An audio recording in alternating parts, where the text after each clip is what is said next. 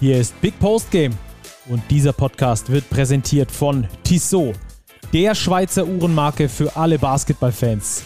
Als Partner der FIBA und offizieller NBA-Zeitnehmer ist Basketball für Tissot mehr als nur Sport vom Tip-Off bis zur Crunch-Time, sondern Lifestyle. Die sportliche Kollektion mit eigenen NBA-Uhren spiegelt das perfekt wider. Schaut mal rein unter www.tissotwatches.com. Und jetzt geht's los! Hier ist die Pokaledition mit einem Tag Verspätung zu unserem ansonsten normalen Release-Datum am Montagmorgen 5 Uhr. Dieses Mal also Dienstagmorgen 5 Uhr. Wir wollten natürlich noch das Spiel gegen äh, zwischen Alba Berlin und äh, den Telekom Baskets Bonn mitnehmen. Ein sportliches Willkommen zur dieswöchigen äh, Ausgabe. Wir freuen uns sehr, dass ihr dabei seid und äh, wir haben es geschafft, unsere Buchse anzuziehen. Kleiner Augenzwinkerer an den Kollegen Daniel George, der gemunkelt hat, dass deswegen erst die Sendung am Dienstag rauskommt. Nein, nein, es hatte das Alba gegen Bonn-Spiel so auf sich und äh, mit dabei, hoffentlich auch mit Buchse, ist Robert. Grüß dich. Ja, Stacki, grüß dich. Ich komme tatsächlich gerade aus einer Basketballhalle. Ich hatte Premiere, mein erstes Wettkampfspiel, wenn man es so nennen will, nach 32 Monaten.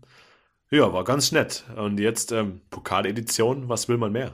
Ja, habt ihr pokalmäßig das Ding gleich gewonnen oder? Ja, es war ein Spiel. Wir haben gewonnen und es sah so aus, wie wenn man 32 Monate als Mannschaft nicht zusammenspielt. Gut, wir trainieren normal auch nicht. Wir spielen nur mit maximal 10 Minuten Warm-up. Äh, ist mehr oder minder eine Hobbyrunde. Aber ja, wir hatten vier Minuten nicht gescored, 0 zu 11, aber dann stand die Defense sehr, sehr kompakt. Sehr gut. So viel also zur Münchner Hobbyrunde. Gute Einblicke können wir in den nächsten Folgen vielleicht ein bisschen vertiefen. Kannst uns da mit in die äh, Untiefen des Münchner Basketballs noch ein bisschen mitnehmen. Ähm, es gab heute äh, und gestern und vorgestern und so weiter und so fort viele Pokalspiele. Da sah es überhaupt nicht so aus, als hätten die Mannschaften 32 Monate nicht gespielt. Allen voran das Spiel Berlin gegen Bonn. Wahnsinnspartie. Mega geil anzugucken. Da wollen wir gerade gleich äh, drauf eingehen. Das ist natürlich eines der Themen, das wir gleich zu Beginn behandeln wollen. Ähm, später besprechen wir über jede einzelne Pokalpartie etwas ausführlicher. Es äh, wird alles aufgearbeitet, was es zu auf, aufzuarbeiten gibt. Spannende Spiele, harte Fights, große Siege. Und dazu haben wir auch noch einen Gast, bei dem es gerade ultimativ gut läuft. Einer der, ähm, wie, wie soll ich sagen, der, der äh, Überraschungsstarter ja, durch diese Saison bisher, oder? Ja, ein absoluter Shootingstar. Ich glaube, wir können es verraten. BG Göttingen, wir rufen bei Till Pape an. Ja, einer der besten deutschen Scorer jetzt zu Saisonstart in der Liga und auch beim Göttinger Pokalerfolg gegen Ratio Farm Ulm ja nicht unerheblich beteiligt. Ja, und da gibt es auch noch eine Vorgeschichte, also zu all dem dann später mehr, wenn wir über Göttingen gegen Ulm sprechen. Aber wir wollen als erstes auf das frischeste Spiel eingehen auf das letzte Pokalspiel am Montagabend Berlin gegen Bonn. Robert, die Berliner mit richtig vielen Verletzten. Das, da saß eine komplette Starting Five quasi, in der Euroleague-Format Starting Five saß da auf der Bank. Also auf der äh, Tribüne, besser gesagt. Ja, Maudolo, Johannes Thiemann, Markus Eriksson, wen habe ich vergessen? Ben Lemmers. Ben Lemmers. Und Joe Thiemann. Und Joe Thiemann. Ja, das ist wirklich eine ganz ordentliche Starting Five, die da nicht dabei war. Ja, umso höher ist es einzuschätzen, dass die Berliner dieses schwierige Spiel gegen Bonn, es war ja doch der Kracher im Achtelfinale des Pokals, ähm, doch noch irgendwie, irgendwie gewuppt haben. 98, 95 am Ende. Ja, das Spiel hat ja eine gewisse Vorgeschichte aus der vergangenen Saison. Wir erinnern uns da an den Luke Sigma Flamingo. Ganz so weit musste es diesmal für Alba Berlin nicht kommen, aber die waren halt auch schon ähm, minus 10 war die äh, war der weiteste Rückstand, den Alba aufzuholen hatte. Das war beim 43 zu 33 für die Telekom Baskets Bonn. Die Berliner insgesamt mit Problemen, TJ Shorts zu stoppen, Ke kennen wir übrigens auch, äh, auch eine Geschichte aus dem Vorjahr. Ähm, TJ Shorts da im Final Four des Pokals insgesamt mit 57 Punkten ähm, in diesen beiden Spielen, Halbfinale und Finale. Finale war ja gegen die äh, Albatrosse ebenfalls. Jetzt also im neuen Gewand, im Bonner Gewand und der legt wieder 36 auf. Was für ein Typ. Ja, und vor allem sieben Rebounds, dazu sechs Assists, zwei Steals. Das Ganze in 34 Minuten bei nur einem einzigen Turnover. Plus-Minus-Wert plus 13. In diesen 34 Minuten, in denen er gespielt hat, gehen die Bonner plus 13. Das heißt, die sechs Minuten, in denen er auf der Bank war, da ist das Spiel dahingegangen. Ja, hatte unter anderem mit diesem 15 zu 0 Lauf zu tun, den die Berliner da eingestreut haben, Ende des dritten Viertels. Da ähm, war ich dann eigentlich schon davon überzeugt, dass es das dann da gewesen sein müsste, zugunsten von Alba. Die waren dann damit acht vorne, aber Bonn kämpft sich wieder zurück, wieder angeführt von TJ Shorts der wirklich ein brutales Spiel abliefert, auch mit Wahnsinnsquoten. 63 Prozent aus dem Feld. Insgesamt die Bonner Quoten waren ja krass. Äh, Mitte des dritten Viertels als Team über 60 Prozent Trefferquote gehabt. Das ist dann so ein bisschen runtergegangen, was auch, äh, ich sag mal, normal ist. Vor allem, wenn du mit einer kurzen Rotation spielst, Robert. Ja, die Rotation bei den Bonnern tatsächlich kürzer. Immer noch super Quoten. 60% Zweier, 40% Dreier aber eben auch die Albatrosse aus dem Zweierbereich fast noch effektiver. 72 Prozent, nur 10 Fehlwürfe über das gesamte Spiel aus dem Zweipunktbereich. Und ich glaube, da hat sich trotz aller Verletzungen die Breite im Kader bei Alba Berlin durchgesetzt, weil Tamir Blatt der einzige war, der deutlich über die 30 Minuten ging. Alle anderen Spieler eben ja maximal 26, 27 Minuten gespielt haben. Und da war die Rotation eben bei Bonn durchaus kürzer. Delaney über 27, Kratzer 33, Morgan 29, Tada 28, Shorts 34. Einfach eine kleinere Rotation und so ein bisschen, glaube ich, ist der Saft bei den Bonnern ausgegangen. Ausgegangen ist vielleicht übertrieben, aber so dieses letzte Quäntchen im Vergleich zu Alba Berlin hat dann doch gefehlt. Ja, doch, bin ich, bin ich absolut bei dir. Das ist, das ist tatsächlich so, dass dann am Schluss da der Saft so ein bisschen die zwei, drei Prozent, die es halt dann braucht, gegen Alba zu verlieren in so einem knappen Spiel, die ja, sind dann eben runtergegangen. Obwohl Bonn ja dann sogar noch den Dreier zur Overtime hatte, in zwei Sekunden das komplette Spielfeld überbrückt. TJ Shorts noch mit einem Wurf, äh, der sehr viel besser war, als ich es erwartet hätte. Ähm, das äh, auch nochmal so ein mega geiler Spielzug, den der Thomas Isalo aufgezeigt hat, ähm, der dann auch genauso umgesetzt wurde. Das zeigt einfach nochmal einmal mehr, wie gut sich diese Mannschaft unter diesem Coach versteht, wie gut die zusammenspielen, wo die ihre Optionen finden. Und ähm, bei all diesen 36 Punkten von TJ Shorts gefällt er mir auch deswegen so gut, weil er immer so schnell mit dem Ball nach vorne ist, dass eigentlich seine eigene Mannschaft noch gar nicht da ist. Er ist aber schon da und kann vorne schon kreieren. Dadurch dann Penetration, Kickout, Extrapass. Dann kommt der Dreier. Ähm, die Bonner ja recht früh in der Shotclock oft mit den Würfen, weil Thomas Isalo immer noch nach dem Prinzip handelt, lieber ein äh, früher Wurf, lieber eine schnelle Entscheidung als äh, und eine falsche Entscheidung als ein Turnover oder eine zu langsame Entscheidung. Und entsprechend äh, ist dieser Bonner Basketball einfach ja, sehr rund. Es klickt die ganze Zeit. Es, es macht einfach Spaß, den zuzuschauen. Ähm, Gerade auch Neuzugang äh, Finn Delaney hat mir heute extrem gut gefallen. Das ist einer, den du so das erste Mal auf dem Spielfeld siehst und nicht denkst, dass er zu den Besseren im Team gehört. Also ich will da gar nicht despektierlich sein, aber der sieht nicht wirklich aus wie ein guter Basketballer und hat aber so eine Rumpfstabilität, mit der er immer wieder abschließt, so viel Physis auch, um dagegen zu halten um dann ähm, auch gegen Alba wieder mit, mit einem richtig, richtig guten Spiel aufzulegen, auch eher einen Plus-Minus-Wert von plus 13 bei einer minus 3 Niederlage. Das sagt dann schon was über einen, über einen Spieler aus oder kann was, kann was aussagen da über Finn Delaney. Ja, äh, am Schluss hat es trotzdem nicht gereicht. Für die Telekom Baskets hängt zum einen damit äh, zusammen, dass sie ähm, am Rebound nicht ganz so stark waren wie die Albatrosse und vor allem, dass sie Alba Berlin sehr viele zweite Chancen gegeben haben. Robert, 15 Offense-Rebounds bei nur 19 Defense-Rebounds. Das ist fast jeder zweite Abpraller, der da in die Hände der Berliner gegangen ist. Ja, und zusätzlich mehr als doppelt so viele Fouls. 13 auf Seiten von Alba, 28 bei den Telekom Baskets, was dann zu 29 Freiwürfen geführt hat für Berlin. Die Bonner ihrerseits nur 13, also 16 Versuche weniger. Und ja, Alba 22 von 29 sogar ein paar liegen gelassen, aber bei so einem Drei-Punkte-Spiel sind diese Easy Buckets von der Linie natürlich ja schon oft das Zünglein an der Waage. Ja, Alba hat auf jeden Fall gerade einen Positivlauf. Das haben sie in der Euroleague gezeigt, das haben sie in der BBL gezeigt und jetzt auch im Pokal. Wer mir übrigens besonders gut gefallen hat, wer fand ich gar nicht so gut in den Fokus gerückt wurde, auch ähm, im, im, im medialen, ähm, in der medialen Wiedergabe dieses Spieles, war Luis Olindi. Aus meiner Sicht von Israel Gonzalez ein absoluter Boss-Move, äh, Olindi gegen TJ Shorts zu stellen, der ja sehr viel größer ist, vielleicht ein Tick langsamer, ja, aber durch seine Größe das äh, auskorrigierend. Ähm, und der hat dann auch, nachdem TJ Shorts auf der Bank war, zurückkam, weiterhin Shorts relativ kühl gehalten, um dann, ähm, ja, Alba weiter in Führung zu bringen. Hat nicht nur vorne 17 Punkte gemacht, ähm, unter anderem einen richtig geilen Facial Dunk. Wir haben echt gute Dunks gesehen in dieser Pokalrunde. Einer davon übrigens auf jeden Fall von Luis Olindi, der muss in den Top 10 auftauchen.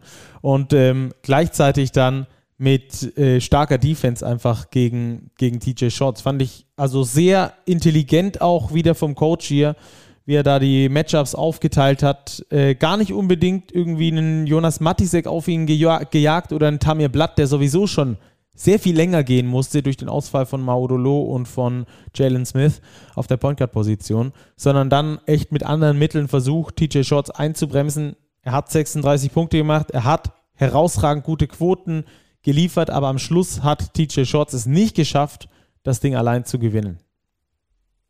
Ja, genau so ist es. Klar, du sagst es, 36 Punkte, aber der Teamerfolg gibt Alba Berlin recht. War ein enges Höschen. Schade für die Bonner eben, dass es wieder nicht gelangt hat. Wieder eine unglückliche Auslosung, wieder nach Berlin eben zu müssen, wie schon im vergangenen Jahr auch. Schade, sie wären ein Team, das auf jeden Fall in Top 4 äh, eine Rolle gespielt hätte. Aber 3 Euro ins Phrasenschwein, so ist der Pokal, es wird eben gelost. Und da ist das Auswärtsspiel in Berlin natürlich eine der härteren Aufgaben. Ja, das ist so. Die Bonner sind vor allem für mich eine Mannschaft, eine von wenigen Mannschaften in der BBL, die so ein Do-or-Die-Spiel gegen eins der Top-Teams, gegen Alba oder Bayern auch gewinnen können. Ähm, da ist vielleicht noch Ludwigsburg mit dabei. Chemnitz hat es letztes Jahr geschafft gegen die Bayern, aber es sind wirklich ein sehr rar gesäter Haufen, der das schlussendlich äh, dann schaffen kann. Übrigens werden wir erstmal nicht auf die Pokalauslosung eingehen, das erst zum Schluss dieser Sendung. Wir halten uns da noch zurück, denn das haben wir für euch dann in der TSO Overtime nochmal kurz aufbereitet. Ähm, deswegen sprechen wir da nicht über den weiteren Weg äh, der Teams, zumindest im Pokal, der ja dann am 3. und 4. Dezember weitergeführt wird. Das nur mal an der Stelle. Übrigens an der Stelle auch nochmal zur Erinnerung, unser neues Heft ist draußen, Robert.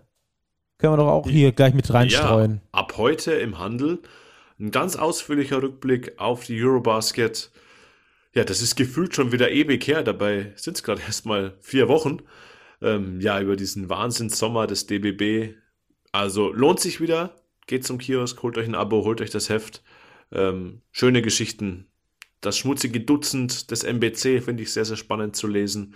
Also wirklich schöne Texte, Interviews, Reportagen in der 122. Big-Ausgabe. Ja, auch von dir ein cooles, äh, cooler Text zu Easy Bonga. Also auch das lohnt sich da auf jeden Fall mal reinzugucken. Das ein bisschen Werbung für zwischendurch. Jetzt wollen wir aber weitergehen zur nächsten Begegnung. Ich glaube, mit Alba Bonn haben wir damit abgeschlossen. Die Bonner raus, 95 zu 98 unterlegen, fast 200 Punkte gefallen in diesem spektakulären Spiel. Am Schluss heißt der Sieger Alba Berlin, zieht damit übrigens zum elften Mal in Folge ins Halbfinale des äh, Pokals ein. Ähm, damit also auf jeden Fall schon mal Glückwunsch an die Albatrosse. Rüber nach Göttingen, denn da gab es eine Begegnung zwischen Göttingen und Ulm, die zweite bereits in diesem äh, Jahr, Robert. Ja, und zum zweiten Mal heißt der Sieger BG Göttingen. 86, 82. Ja, spannendes Spiel. Unterm Strich würde ich sagen, sogar ein verdienter Sieg, weil Göttingen in Person von Harald Frei in der Crunch-Time die nötigen Plays gemacht hat. Frei teilweise, ich glaube, es waren elf Punkte am Stück, die er da erzielt hat. Der Großteil seiner 19 Punkte insgesamt in der Crunch-Time. Ja, und hat es dann noch gezogen für die BG Göttingen. Ja, Ulm wieder lange in Führung gewesen, am Schluss wieder verloren. Die sind auf nationalem Parkett noch nicht so richtig angekommen.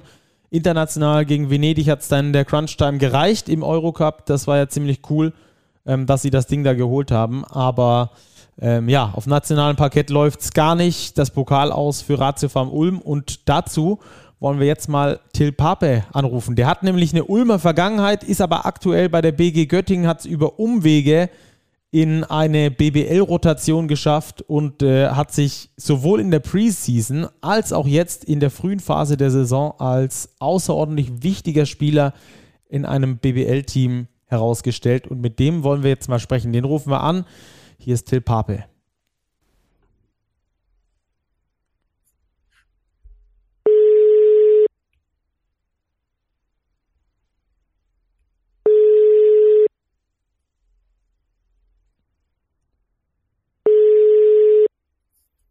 Hi, Till. Big Post Game, Stacki und Robert hier. Grüß dich, Till. Moin. Moin, grüße dich. Äh, du bist schon direkt bei uns auf dem Launchpad. Hoffe, das passt für dich. Ja, klar. Ja, wunderbar. Robert ist auch mit dabei. Servus, Till, grüß dich. Ja, ich denke, nach so einem erfolgreichen Pokalwochenende ähm, redet, es, redet es sich leichter. Wie ist es denn, so der alten Liebe aus Ulm Schmerzen zuzufliegen? Ihr habt die jetzt ja schon zum zweiten Mal geschlagen. Ah, ja, irgendwie äh, bisschen gespalten. Ne? Einerseits ist irgendwie doppelt süß, äh, andererseits vielleicht tut es einem Teil von mir auch ein bisschen leid. Aber ich glaube, die, der, äh, die Freude überwiegt auf jeden Fall. Der sportliche Wettkämpfer sagt, das macht Spaß. ja, Gewinnen macht immer Spaß, oder? Ja, da auf jeden Fall, auf jeden Fall. Ja, vor allem solche Spiele zu gewinnen. Ihr wart ja schon im Hintertreffen auch zweistellig zurück und dann eine Wahnsinns-Crunch-Time aufgelegt. Wie hast du das Spiel erlebt gegen die Ulmer? Boah, wir waren, ich würde sagen, 35 Minuten echt schlecht ähm, und hatten irgendwie Glück, dass, oder ja, ich würde mal sagen Glück, ähm, dass wir irgendwie immer im Spiel geblieben sind. Ähm, und das ist dann, dass wir das am Ende noch gewonnen haben, das ist jetzt wahnsinnig schön. Aber ich glaube, dass das irgendwie auch ein, ein kleiner Weckruf sein muss. Ähm, gerade so, wie wir ins Spiel gestartet sind, das, das darf nicht passieren eigentlich. Mhm. Was, was zeichnet euch denn dieses Jahr ähm, so als Mannschaft aus? Ihr habt jetzt die drei nationalen Spiele, Pflichtspiele, alle drei gewonnen, zweimal davon gegen Ulm. Ähm, was, was ist so das, das der Unique Selling Point bei euch? Ich glaube, ähm, dass wir so früh in der Saison, obwohl wir so ein neu zusammengestelltes Team sind, ähm, ja schon so eine gute Chemie haben und äh, so gut zusammenspielen. Ich glaube, dass ein großer Faktor ist einmal, dass irgendwie alles alles gute Jungs, alles gute Charaktere, aber ich glaube, wir haben auch wenig wenig Ego im Team. Ähm, ich glaube, dass oder ich habe das Gefühl, dass äh, natürlich hat irgendwie jeder seine eigenen persönlichen Ziele für die Saison, aber ähm, am Ende ist, glaube ich, allen am wichtigsten, das Spiel erstmal zu gewinnen. Und wenn das heißt, dass man an dem Tag, keine Ahnung, 25 Punkte macht, dann ist das, ist das cool. Äh, aber wenn es dann nur ein Tag ist, wo es nicht so läuft, ähm, dann akzeptiert jeder oder nimmt jeder die Aufgabe an, andere Sachen zu machen, damit das Team gewinnt. Ne? Sei es verteidigen, sei es sich auf jeden Ball zu schmeißen ähm, oder den, den Extrapass zu spielen. ich glaube, das ist was, was, äh, was echt wertvoll ist was halt schön ist, dass wir das dieses Jahr haben. So. Mhm. Vor allem in Bezug jetzt auf dieses zweite Spiel, wie hilfreich war es, das erste Spiel gegen Ulm schon gewonnen zu haben? Hat euch das einen gewissen Push gegeben oder war das, äh, oder weil ihr auch wusstet, wie der Gegner spielt, dass es euch vielleicht in die Karten spielt oder habt ihr das komplett ausgeblendet? Nee, ich glaube, das hilft schon ein bisschen. Ne? Also ich weiß nicht, wie viele Tage es genau waren, so ich glaube irgendwie so knapp zehn oder müsst, so müssten es gewesen sein, vielleicht ein bisschen mehr. Ähm, und das ist, glaube ich, hatte sich so ein bisschen angefühlt wie in so einer Playoff-Serie, weil du den Gegner schon so ein bisschen kanntest. Du kanntest auf jeden Fall das Personal und dann hast du zwei, drei Plays von denen mal wieder gehört oder gesehen und dann ist wieder in den Kopf gekommen. Ähm, und das macht es auf jeden Fall ein bisschen einfacher. Und natürlich zu wissen, dass man die gerade erst geschlagen hat, das zeigt natürlich auch, so, es gibt, einen, gibt einen kleinen Push für Selbstbe äh, Selbstbewusstsein. Ähm, ja, warum, warum nicht nochmal gewinnen? Ne? Oder erstmal müssen die jetzt eine Antwort finden ähm, auf unser Spiel. Ne? Und das ist sicher äh, ein guter, eine gute Ausgangslage so für so ein Spiel. Hm. Ihr konntet ja zu Hause spielen, was jetzt erstmal selbstverständlich klingt, aber dann auf dem zweiten Blick gar nicht so selbstverständlich war, weil der Kampf Mittelräumdienst ja eine Weltkriegsbombe oder mehrere Weltkriegsbomben gefunden hat, entschärfen musstet. Wie habt ihr davon erfahren und wie seid ihr auch mit der Mannschaft oder als Mannschaft damit umgegangen? Ja, ich glaube, die, also die Geschichte mit der Bombe, die geht schon länger. Also seitdem ich jetzt hier in Göttingen wohne, ist auch irgendwie ein Teil der Stadt gesperrt, ähm, weil da diese Bomben gefunden wurden. Und anscheinend sind Weltkriegsbomben so ein Ding in Göttingen und äh, jedes Jahr gibt es irgendwie eine gibt's irgendwie eine Evakuierung und ich werden Bomben entschärft oder Bomben gesprengt. Ähm, deswegen war das am Anfang irgendwie für für die, die hier aus Göttingen kommen oder schon mal hier ein Jahr waren, für die war das so, ja, das ist halt mal wieder eine Bombe und ja, wird schon irgendwie, ne, wird schon, hat irgendwie immer geklappt. Ähm, und als es dann so ein bisschen, so ein bisschen konkreter wurde, dass die Halle vielleicht gesperrt ist und dass man irgendwie ausweichen muss und so, das, ähm, ja klar gab es da irgendwie dem Team so ein bisschen, wurde da mal drüber geredet und es gab so ein bisschen Angst, dass, ey, was passiert denn jetzt hier, diese Ungewissheit. Ähm, aber am Ende, glaube ich, war das für alle so, ja, es war so eine, so eine kleine Sache im Hinterkopf, weil wir hätten da ja eh nichts machen können. Ne? Also wir hätten ja uns jetzt nicht irgendwie die Halle suchen müssen, äh, suchen können, ähm, sondern das, das haben andere im Verein gemacht. Und ich glaube, die hatten deutlich mehr Stress und äh, deutlich mehr schlaflose Nächte als wir. Ja, als Spieler ist es dann wahrscheinlich eher so, dass ihr sagt, es kommt halt, wie es kommt. Ich kann es eh nicht beeinflussen, wenn wir dann unsere Heimspiele irgendwo, ich glaube, in Kassel war mal äh, in Diskussion, dort spielen müssen, ja. dann ist es halt auch so. Ja, genau. Also wie gesagt, wir hätten nichts machen können und ich glaube, zu dem Zeitpunkt gab es auch gab's wichtigere Sachen. Ne? Und gerade in der äh, genau in der Vorbereitung ähm, kannst du dich auf viele andere Sachen konzentrieren. Ne? Und das war, glaube ich, auch gut so. Ja. Ja, du bist jetzt frisch in Göttingen. Ähm, wie groß war denn der Faktor internationales Geschäft bei dir in deiner Entscheidung, um nach Göttingen zu gehen? So grundsätzlich, ihr habt ja die Quali im FIBA Europe Cup zumindest gespielt. Ah, das war eigentlich nicht so ausschlaggebend. Ähm, ich würde sogar sagen, das war eigentlich mehr ein netter Bonus. Ähm, ich habe eigentlich mehr danach geguckt, wo, wo es eine, eine gute Rolle gibt. Und wenn das jetzt, also wenn das Team jetzt international spielt, dann ist das schön, aber das war jetzt nicht der, der ausschlaggebende Punkt so. Ne? Und ähm, wäre toll, also ich hätte mich, ich hätte mich gefreut, hätte es geklappt, ne? Und es war auch super ärgerlich, äh, wie es dann, wie es dann nicht äh, geklappt hat. Ähm, aber das war am Anfang auf jeden Fall nicht der, also nicht in den Top 5 der Entscheidungskriterien, würde ich sagen. Was sind denn da so Entscheidungskriterien für dich, für dich als Spieler? Was gehört denn zu den Top 5 Entscheidungskriterien, dass du irgendwo hingehst, dass du irgendwo hinwechselst? Ich glaube, ähm, das Wichtigste ist erstmal die Rolle. Ähm, also gibt es, gibt es Platz im, im Kader, den man, den man einnehmen kann? Ähm, also wie sieht's aus mit Spielzeit? Ähm, ist man nur der, derjenige auf der Bank, der da sitzt, weil er einen deutschen Pass hat? Oder äh, kann man richtig, äh, ist man richtig integriert im Team? Ähm, ich glaube, das ist das, das war diesen Sommer auf jeden Fall das Wichtigste für mich. Ähm, dann geht damit in Hand in Hand, würde ich sagen, äh, der Coach. Also ähm, wie ist der menschlich? Was, was hat der für eine Idee vom Spiel? Ähm, passt das für mich? Ähm, also passe ich da rein? Kann ich da, kann ich da gut funktionieren oder ist das, ähm, ist das nichts? Ne? Ähm, und ich glaube, dann kommt sowas wie, ja, äh, wo ich weiß nicht, ob dann schon sowas kommt wie die Stadt. Also wo, wo geht man da hin? Ist es, ist es eine, eine Stadt oder ist es ein Dorf? Ja, ähm, aber ich glaube, die ersten zwei, das sind so die wichtigsten.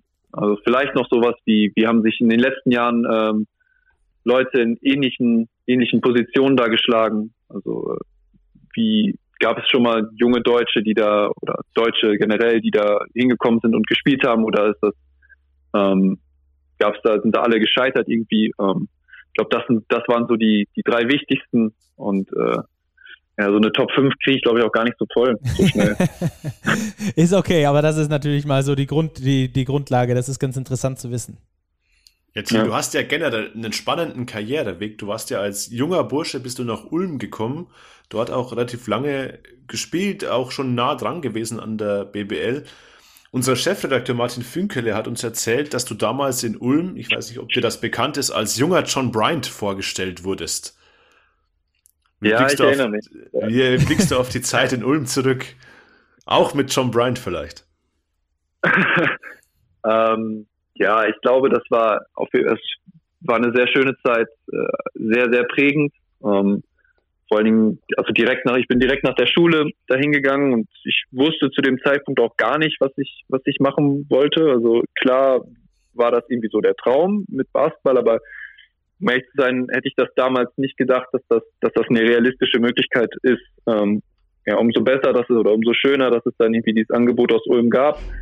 Ähm, ich glaube, da bei diesem Wechsel wurde das mal, hat das mal jemand, irgendjemand mal in einem Interview gesagt, ähm, mit dem John Bryant. Aber ähm, ja, die vier Jahre, glaube ich, habe ich hab wahnsinnig viel gelernt. Ich habe wahnsinnig viele nette Leute kennengelernt. Äh, äh, und ich, ja, ja, und ich würde sagen, das ist jetzt so, Ulm ist jetzt so ein bisschen meine, meiner zweiten Heimat geworden einfach. Ähm, also es ist auf jeden Fall irgendwie eine Verbindung jetzt da. Und äh, ja, war eine schöne Zeit. Ja, das hast du auf jeden Fall schon mal gemeinsam mit, mit John Bryant, wenn auch den BMI, glaube ich, eher nicht so. nee.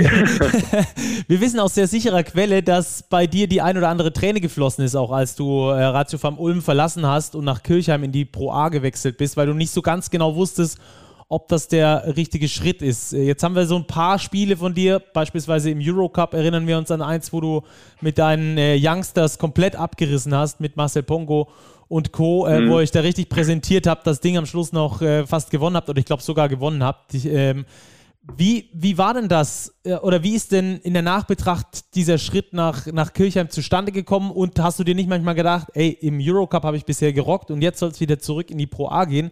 Was mache ich hier eigentlich?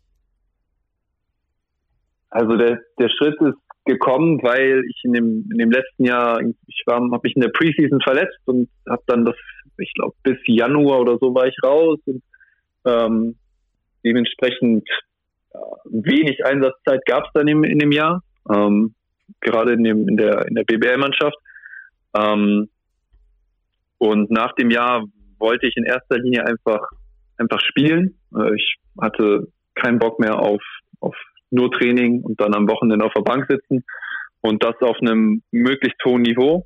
Und äh, zu dem Zeitpunkt ähm, gab es eigentlich oder gab, gab es eigentlich nur Angebote aus der Pro, in die Pro A zu gehen. Ähm, ich glaube, ein bisschen später ist auch noch mal irgendwie was aus der BBL gekommen, aber da hatte ich in Kirchheim halt schon unterschrieben. Ähm, und ja, ich, also ich war zu dem Zeitpunkt, irgendwie war ich, ich weiß nicht, ob enttäuscht das richtige Wort ist, aber wie du gesagt hast, so, ich habe ja irgendwie schon mal im Eurocup gespielt und auch gezeigt, dass es da irgendwie ganz gut geht. Ja, und deswegen hätte ich eigentlich auf so ein, auf ein kleineres BWL-Team oder so gehofft. Äh, ja, also da war auf jeden Fall Enttäuschung dabei und äh, ganz ehrlich war der Plan auch nicht, äh, also nicht lange in Kirchheim zu bleiben, ähm, sondern zu zeigen, dass es, dass ich das kann und dass ich dann nach einer Saison, also im besten Fall nach einer Saison äh, irgendwo in der BWL unterkomme. Ähm, ist dann nicht so gekommen, aber ich glaube, so wie es jetzt gelaufen ist, auf jeden Fall auch äh, mehr als in Ordnung. Mhm. Aus einer Saison in Kirchheim wurden dann drei, wo du dich in allen relevanten statistischen Kategorien auch ver verbessert hast. Von neun Punkten Schnitt auf knapp 14, von vier Rebounds auf sechs Rebounds, von 0, irgendwas Assists auf 1,5 Assists. Ähm, war das für dich auch, auch als Reifungsprozess doch dann wirklich ein, ein sehr guter Standort? Ja, auf jeden Fall. Also jetzt im Nachhinein ist, glaube ich, war es, glaube ich, gar nicht schlecht. Ich glaube, es war sogar eher sehr gut, dass ich, dass ich dann die drei Jahre äh, da geblieben bin, ähm, weil ich, glaube ich, einfach ja, ja, gereift bin, also viel gelernt habe, was, ähm, was jetzt nicht direkt Basketball-Skills sind, würde ich sagen. Also ich habe ich hab angefangen mit einem Mentaltrainer zu arbeiten und ich glaube, das hat mir wahnsinnig viel geholfen.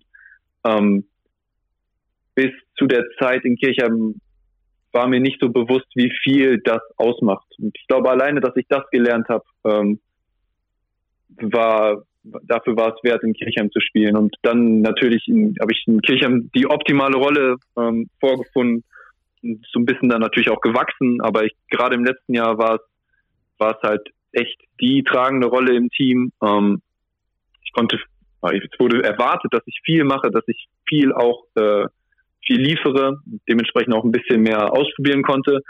Ähm, und ich glaube, dass das hat mir in der in der persönlichen Entwicklung einfach wahnsinnig viel geholfen. Ja, gerade die Mentaltrainergeschichte finde ich mega interessant, weil ähm, vor 20 Jahren hat noch keiner darüber gesprochen, wie man sich ernähren soll oder wie dein Schlaf ist als Profi oder sonst irgendwas. Das ist so peu à peu gekommen und immer weiter ins Zentrum dieses Profitums gerückt. Gerade das Thema Schlafen, Regeneration, ähm, die Trainingswissenschaft ist sehr weit ausgeforscht schon. Äh, was so Belastungssteuerung und solche Geschichten angeht.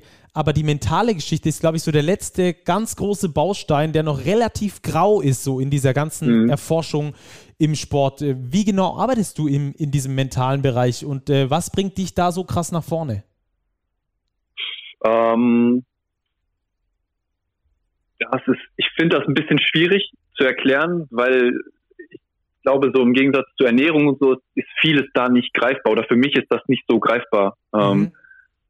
Ähm, ich glaube, ich habe angefangen, also ich habe zwischendurch einmal den Mentaltrainer gewechselt. Ähm, am Anfang waren es mehr so, er hatte mal, er hat es immer so, ich glaube, er hat es Hausaufgaben genannt. Ich würde es, ich würde es quasi Drills nennen. Ähm, also einfach Übungen, die man machen kann, äh, um sein Gehirn zu verarschen. Das waren seine Worte, weil er meinte, das Gehirn, das menschliche Gehirn ist dumm und man kann dem viel vormachen. Und ähm, da, ähm, eigentlich, das, das trifft es auch irgendwie ganz gut, würde ich sogar sagen. Ähm, das sind dann viel, waren viel so Visualisierungsgeschichten, dass man sich ähm, viel, also viele Sachen vorstellt.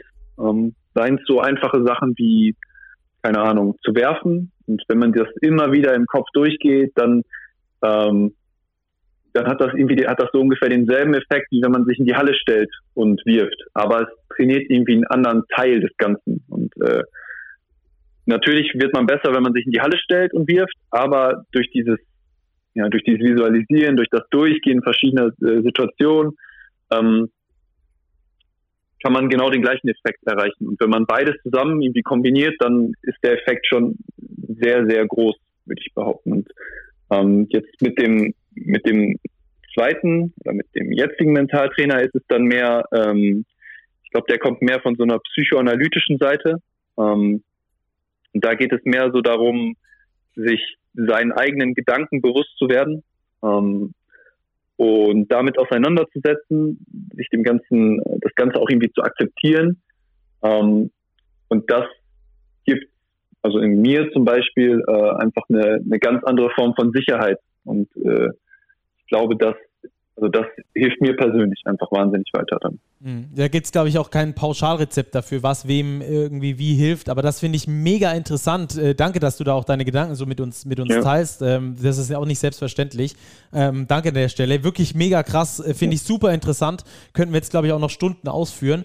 Ähm, aber äh, ja. war, das, war das so ein Punkt, der dich auch jetzt in den letzten zwei Jahren zu diesem Sprung gebracht hat, den du jetzt gemacht hast, von einem guten Pro-A-Spieler zu einem sowas von stabilen BBL-Spieler, der du jetzt in der Saison bist. Ich habe vor der Saison noch gelesen, ich glaube, es war Lukas Feldhaus, der geschrieben hat, sein äh, Preseason-MVP von Göttingen bist auf jeden Fall du. Und dann habe ich schon so ein bisschen den Radar aufgemacht und ich kannte dich noch aus seinen Pro-Art-Zeiten in Ulm bei der Orange Academy mhm. und hatte dann auch so ein bisschen ähm, intensiver nach dir geguckt und dachte so, Mensch, krass, der spielt einfach wie so ein alter Haudegen und du bist ja auch erst 24 Jahre alt, trotzdem vielleicht mhm. so in Anführungsstrichen Spätstarter in der BBL jetzt wirklich so eine, so eine krasse Rolle zu haben. Ähm, so weg vom Talent und äh, zum, zum Rollenspieler. Ist, ist das auch der Hintergrund oder wo kommt das her in den letzten zwei Jahren, dass du diese Sprünge gemacht hast?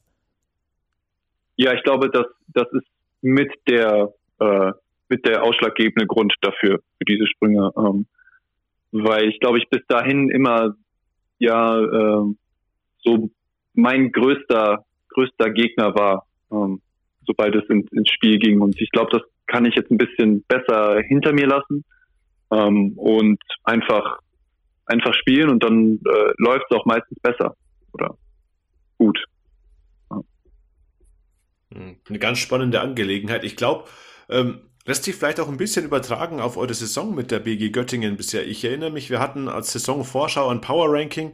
Da waren die Göttinger irgendwo im Mittelfeld und wir haben alle gesagt, ja, irgendwie können wir dieses Team überhaupt nicht einschätzen. So viele neue Spieler, ja, Kamar Baldwin ist weg und jetzt klickt das so gut, obwohl ihr die Saison ja nur begonnen habt, ohne alle sechs Importpositionen zu besetzen. Das ist jetzt mit Max Besselink geschehen, der sechste Ausländer. Ähm, ja, wo geht's mhm. hin mit der BG in dieser Saison? weiß nicht, ob man das jetzt schon sagen kann. Also es waren jetzt ja auch erst, es ist ja erst eine Woche oder also für uns ist eine Woche Saison rum. Ich glaube für andere Teams vielleicht zwei, ähm, zwei, drei Spiele. Ähm, ich glaube, das ist zu früh jetzt irgendwas zu sagen. Ich glaube, dass wir, eine, dass wir, äh, dass wir weit kommen können. Also weiter auch, als viele Leute vorher vielleicht gedacht haben. Ähm, aber wie weit genau, das finde ich super schwer, weil ich auch einfach noch nicht alle Teams gesehen habe oder alle Teams kenne. Ähm, aber ich würde jetzt mal so aus dem Bauch heraus sagen, dass es eine, dass es eine sehr gute Saison werden kann und auch überraschend für viele, äh, die das halt vorher versucht haben einzuschätzen. Ja, da freuen wir uns auf jeden Fall. Auf Überraschung sind wir immer, sind wir immer ja. gespannt und freuen uns dann natürlich auch, wenn wir, wenn wir da mit unseren Einschätzungen falsch liegen. Ähm, da, da, haben wir auch gar keinen großen Stolz oder so. Da wissen wir selber, dass das ähm, einfach nur Prognosen sind, die halt mit den best zur Verfügung stehenden Daten irgendwie gemacht werden. Dass die nicht immer ganz valide sind, ist, glaube ich, jedem von uns äh, auch klar. Wir würden es uns sehr wünschen, dass die BG Göttingen nochmal so, so eine Saison wie letztes Jahr spielt, vielleicht mit einem bisschen glücklicheren Ende. War das auch für dich ein mhm. ausschlaggebender mhm. Punkt, da hinzuwechseln, zu sagen, Mensch, die haben letzte Saison eine gute Saison gespielt, die können wieder so Mittelfeld um die Playoffs mitspielen? Ja, ich glaube schon. Das, das wäre vielleicht Punkt 4 in der Top 5 gewesen. Sehr gut, dann haben wir die fast komplettiert.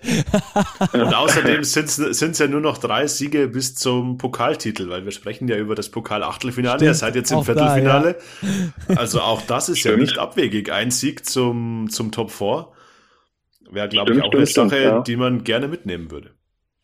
Würde ich mitnehmen, ja. Sehr gut. Würde ich unterschreiben. Zum Derby gegen Braunschweig kommt es ja auf jeden Fall nicht. Das können wir schon mal an der Stelle vorwegnehmen. Gegen den Kollegen ja. David Krämer äh, wird es auf jeden Fall nicht kommen. Im Pokal zumindest nicht. Da geht es erst am 26.12. Ja. dann. ja, stimmt. Das ist das Weihnachtsspiel. Ja, richtig, richtig. Sehr gut. Till, äh, herzlichen Dank für deine Zeit. Danke, dass du ähm, deine Gedanken mit uns geteilt hast. Hat großen Spaß gemacht und vielleicht haben wir ja im Verlauf der Saison nochmal die Möglichkeit, miteinander zu sprechen. Ja, ich danke euch. Viel Erfolg weiterhin, spielt weiterhin so guten Basketball, macht echt Spaß, euch zuzugucken. Machen wir, machen wir. Super. Bis Danke. dann, wir hören uns. Jo, ciao. Ciao. Danke dir, ciao. So, das also zu Göttingen, Ulm und Till Pape. Und Robert, dann kommen wir einfach direkt zum nächsten Spiel und äh, rushen jetzt mal so ein bisschen durch, so zwischen Kurz und lang machen wir das, je nachdem, was die Spiele so hergegeben haben. Und ich würde sagen, wir machen das Ganze chronologisch und gehen mit dem A9 Derby, wie es auf der Easy Credit BWL Homepage stand. Ich wusste gar nicht, dass beide Orte an der A9 liegen. So äh, geografisch unwissend bin ich. Aber am Schluss heißt es auf jeden Fall 75, 69 für Bayreuth. Was hast du für eine Partie gesehen? Ja, eine gewissermaßen irgendwie wilde Partie, Stacki. Äh, Medi Bayreuth hat quasi auf der Zielgeraden der A9 nochmal beschleunigt und ist am MBC vorbeigezogen. Ja, im letzten Viertel Ahmed Hill war hier der entscheidende Mann, der da die wichtigsten Akzente gesetzt hat. Für den MBC, glaube ich, ein enttäuschendes Spiel, weil sie waren eben über weite Strecken der Partie eben in Führung. Ja, äh, glaube ich auch, dass es für den MBC äh, so, ein, so eine Niederlage ist, wo sie sich tatsächlich danach in den Hintern beißen, weil man muss ja auch sehen, ab dem Achtelfinale ist es dann halt nur noch, wenn man das übersteht, ein Sieg bis ins Top 4 rein. Ähm, und und äh, dann da so ein Spiel nochmal aus der Hand zu geben, ist natürlich extrem bitter. Was mir in dem Spiel aufgefallen ist und auch so ein bisschen, ja, wie soll ich sagen, nicht ganz so gut gefallen hat, ist ähm, die, ähm, die Egomanie mancher Spieler. Momo Jones äh, auf der einen Seite bei, beim MBC, auf der anderen Seite war das äh, Childress, die schon wilde Würfe genommen haben. Die Field Goal Percentages sind dafür sogar ganz okay bei beiden, aber häufig nicht ganz so aus dem Takt. Ja, ich glaube, wir haben jetzt so ein typisches Spiel von Momo Jones, kurz nach diesem Double Overtime Ding gegen Würzburg, das er im MBC gewonnen hat wo er jetzt durch seine Wurfauswahl, ich will nicht sagen, er hat das Spiel verloren, das war natürlich die ganze Mannschaft des MBCs, die diesen Bayreuther Lauf 10 zu 0 in der Schlussphase zugelassen hat, aber eben, du sagst es, schlechte Wurfauswahl. Und das war jetzt dem Spielausgang nicht unbedingt zuträglich von Momo Jones. Ja, er wirft 7 von 14, macht 19 Punkte, ist Topscorer seiner Mannschaft, ja, aber er hat eben auch fünf Turnover. Und die Auswahl der Würfe, das ist eigentlich der Punkt, den man ihm ankreiden muss in diesem Spiel.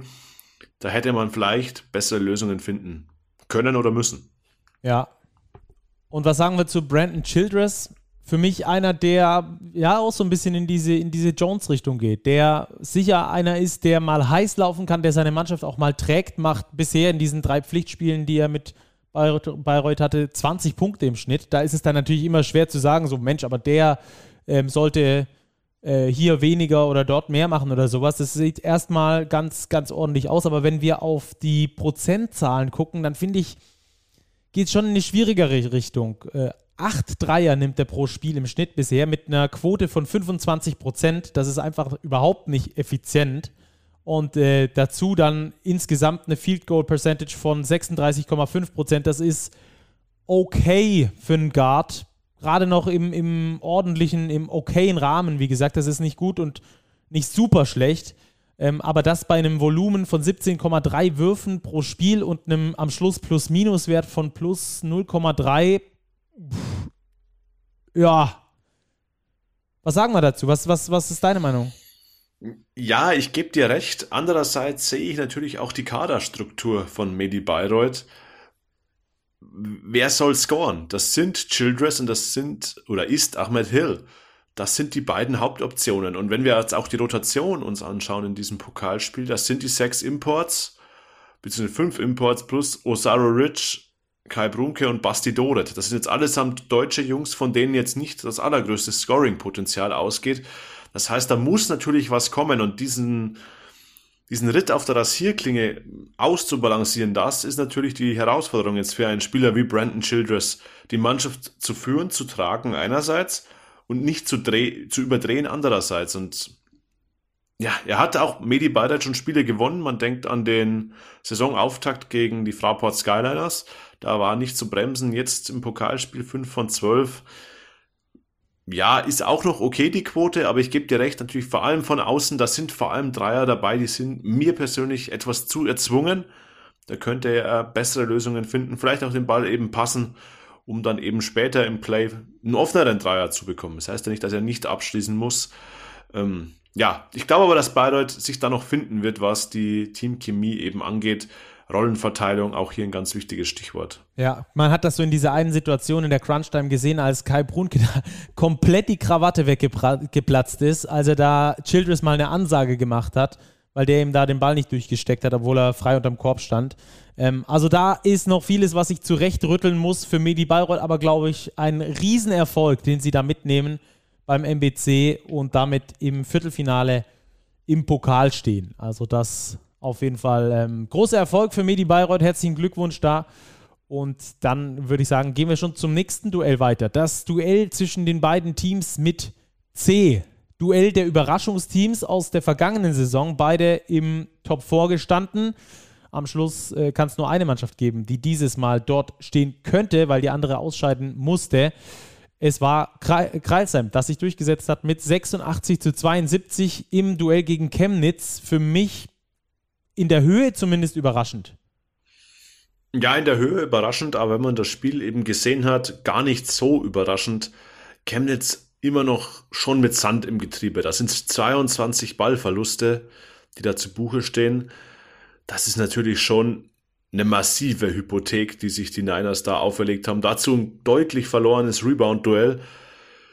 Ja, und dann wird es halt schwierig in Kreisheim. Das muss man einfach sagen. Die Kreisheimer sind eine gute Mannschaft, ähm, ausgeglichene Mannschaft. Das sind insgesamt fünf Spieler zweistellig, zweistellig gescored, plus Maurice Stuckey mit neun. Also das ist eine ausgeglichene Mannschaft, die Kreisheimer. Die sind schwer zu spielen, vor allem eben in Kreisheim. Und ja, da sind die Niners daran gescheitert. Und ich glaube, ähm, Stichwort Defense, Stuckey da haben die Niners jetzt auch nochmal eine Veränderung im Kader vorgenommen, weil sie eben wieder 86 Punkte kassiert haben. Sean Miller geht nach Ludwigsburg. Ja, interessante Personalie, wird da von den Niners zu den Riesen wechseln, hat jetzt gegen die Kreisheimer noch 23,5 Minuten auf dem Parkett gestanden, 10 Punkte, 6 Rebounds geliefert. Allerdings wird es jetzt für ihn, wie gesagt, nicht bei den Niners weitergehen, sondern bei den MHP-Riesen. Bin ich auch mal gespannt, wie sich das dann dort einpendeln wird. Ähm, lass uns aber noch beim Spiel zwischen den Kreisheimern und den Chemnitzern bleiben. Bei der Kreisheimer Ausgeglichenheit bin ich absolut bei dir. Mo Stucky zum Beispiel, ähm, einer dieser äh, Jungs, die in der ersten Halbzeit zum Beispiel nicht ganz so gut funktioniert haben, in Halbzeit 2 dann aber neun Punkte mitgeliefert haben zu diesem Erfolg. Gerade das dritte Viertel war ja entscheidend, 25 zu 12 da für die Kreisheimer, die insgesamt, finde ich, äh, durchaus auf dem Level spielen, auf dem wir sie vor der Saison eingeschätzt haben. Die passen gut auf den Ball auf, wissen natürlich, dass sie mit ihrer hochintensiven Spielweise, vor allem gegen eine Mannschaft, die aus einer Corona-Pause kommt, vielleicht dann noch dieses Quäntchen haben, was sie rausquetschen können. Und genau das war am Schluss auch aus meiner Sicht äh, einer der ganz großen Breaking Points in diesem Spiel hier, dass die Kreisheimer die Intensität weitergehen konnten. Die Chemnitzer mussten irgendwann abreißen lassen. Du hast es schon gesagt, 22 Turnover. Dabei waren ein paar haarsträubende, wo irgendwo der Ball fünf Meter neben den Mitspieler gepasst wurde. Ähm, aber ich schiebe das mal noch auf diese Pause, die die Chemnitzer machen mussten und jetzt da per äh, Blitzstart wieder reingehen mussten in, äh, ja, in, in die normale Saison. Erst gegen Bayern, dann gegen Bamberg im FIBA Europe Cup, wo sie knapp unterlegen waren, am Donnerstagabend und dann eben am Samstag direkt gegen die Kreilsheimer wieder auflegen in Kreilsheim. Das ist schon auch eine Mammutaufgabe, vor allem wenn du eben aus einer Pause kommst, wo du länger nicht gespielt hast, zwei Wochen lang nicht richtig trainieren konntest als Mannschaft. Ähm, dass sich dann da alles so richtig zurechtruckeln muss, ist auch klar. Extrem ungünstige äh, Situation für die Chemnitzer, oder? Dieses Corona-Ding, du kannst eigentlich nichts dafür, es erwischt die ganze Mannschaft, du kannst nicht trainieren, hast aber eigentlich total wichtige Spiele gleich zu Beginn. Pokal sind sie jetzt raus. Äh, auch Europe Cup gegen Bamberg verloren, damit da schon ein bisschen Druck. Boah, schwierig, oder? Ja, ist auf jeden Fall schwierig, weil jetzt eben auch der Kader nochmal ja, offenbar umgebaut wird. Das heißt, man hat jetzt diese, diese Umbaumaßnahmen während der Saison. Matt Mooney, der ja auch als Guard fix eingeplant war, hat das Team ja auch schon Richtung Besiktas Istanbul verlassen.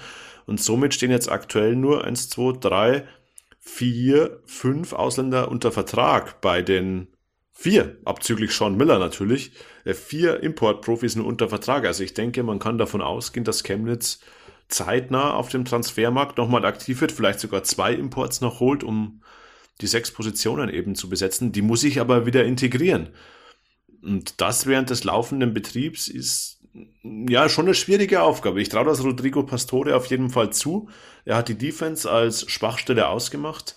Daran müssen die Niners arbeiten ja, mit dem Pokal ist der erste Wettbewerb jetzt schon mal passé.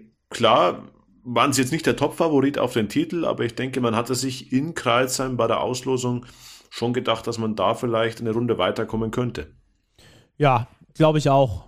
Ähm, wie gesagt, extrem schwieriges Zeitfenster auch, das sie da erwischt haben zum Saisonbeginn. Man kommt dann schnell unter Druck, wie gesagt, gerade aus dem Pokal raus. Erstes Spiel im Europe Cup gegen Bamberg verloren. Kannst du mal verlieren, aber ähm, ist halt, wie gesagt, dann hat er einen Rattenschwanz hinten dran, der einfach dafür sorgt, dass der Druck nicht weniger wird und deine Leistungen besser werden müssen, obwohl du da aus einer Krankheit rauskommst. Also alles nicht so ganz, ganz einfach da für die Niners aktuell. Nicht selbst verschuldet und trotzdem ähm, schwierige Situation. Lass uns noch ganz kurz zum Abschluss über ähm, einen Nachzügler bei den Kreisheimern sprechen. Edon Max Huni, spät zum Team dazugekommen der finnische Nationalspieler, wurde nachverpflichtet sozusagen, aber noch kurz vor der Saison. Nur 18 Minuten gespielt, trotzdem 20 Punkte gemacht, 5 von 6 Dreier versenkt. Das ist so einer, der könnte ein absoluter Stil werden, glaube ich, für die Hakro Merlins Kreisheim, weil er auch ein ganz gutes Gegengewicht zu Otis Livingston zum Beispiel ist, der ja dann doch einer ist, der auch ein bisschen höher frequentiv abschließt.